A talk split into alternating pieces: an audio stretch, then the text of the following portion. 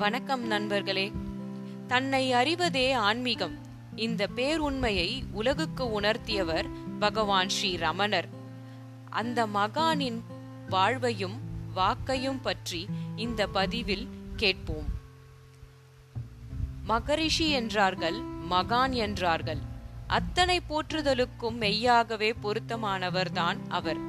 அவரது வாழ்வும் வாக்கும் நம்மை வாழ வைக்கும். இந்நூலின் ஒவ்வொரு பக்கத்திலும் இருப்பதைப் போலவே நம் பக்கத்திலும் அவர் இருக்கிறார். இது மலையளவு அண்ணாமலை அளவு உண்மை. சிற்றூரில் சிற்றூரில் பேரொலியாய் அறிவியலும் கண்டு வியப்பது ஆன்மீகம். அறிவியலை கடந்த பேருண்மைகள் பொதிந்த விஞ்ஞானம் அது. அடிப்படை தத்துவங்கள் நிரூபணங்கள் பயிற்சிகள் கொண்டது. எத்தனையோ ஞானிகளும் மகான்களும் யோகிகளும் அவதரித்த ஞான பூமி இந்தியா.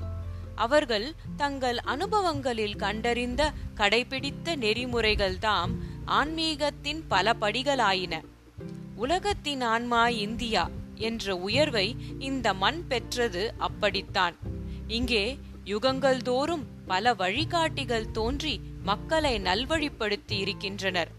சமீப காலத்தில் அப்படி தோன்றியவர்தாம் பகவான் என்று போற்றப்படும் ஸ்ரீ ரமண மகரிஷி அது ஆயிரத்தி எட்நூத்தி எழுபத்தி ஒன்பது டிசம்பர் முப்பது ஆருத்ரா தரிசன நாள். திருச்சுழி சுந்தரம் ஐயருக்கும் அழகம்மாளுக்கும் ஒரு ஆண்மகவு பிறந்தது. அன்று அவர்களுக்கு தெரிந்திருக்க முடியாது இந்த குழந்தை ஆன்மீக பேரொலியாய் அகிலமெங்கும் வீசச் செய்ய போகிறதென்று. குழந்தைக்கு வேங்கடரமணன் என்று பெயரிடப்பட்டது. சுந்தரம் ஐயர் அவ் ஒரு கணக்காயரிடம் எழுத்தராக இருந்தார். எழுத்தர் வேலையில் அவருடைய மாத சம்பளம் இரண்டே ரூபாய்தான். அந்த நாளில் அது ஒரு கணிசமான ஊதியம். அத்துடன் ஊர் நாட்டாண்மை வேறு. ஊருக்கு முக்கிய புள்ளி என்பதால் அவர்களுடைய வீட்டுக்கும் எப்போதும் மனிதர்கள் வந்து போய்க் கொண்டிருப்பார்கள். வீட்டில் ஒரு பகுதி விருந்தினர்களுக்காகவே ஒதுக்கப்பட்டிருந்தது. ஊருக்கு வருகிற மேலதிகாரிகள் அவருடைய வீட்டில்தான் தங்கி காரியங்களை கவனிப்பார்கள்.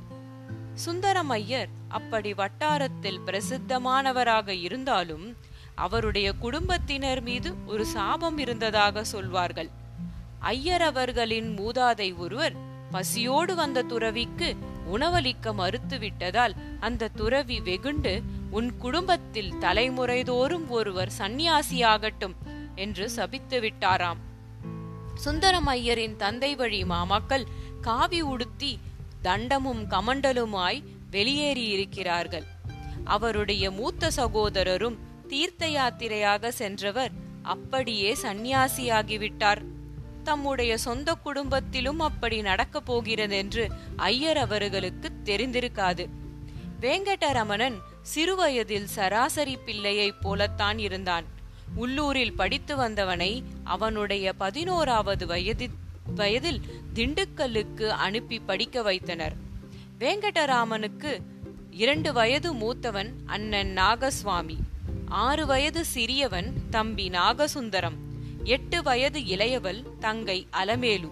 ஒரு மகிழ்ச்சி நிரம்பிய வசதியான நடுத்தர குடும்பம் அவர்களுடையது.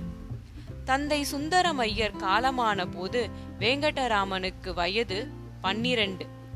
குடும்பம் இன்னது செய்வதென்று அறியாமல் தடுமாறியது. மதுரையில் இருந்த மாமா சுப்பையர் தான் கை கொடுக்க முன்வந்தார். குழந்தைகள் மதுரை வீட்டுக்கு அனுப்பப்பட்டனர். வேங்கடராமனன் முதலில் ஸ்காட் இடைநிலை பள்ளிக்கூடத்திலும் பிறகு அமெரிக்க மிஷன் உயர்நிலை பள்ளியிலும் படித்தான்.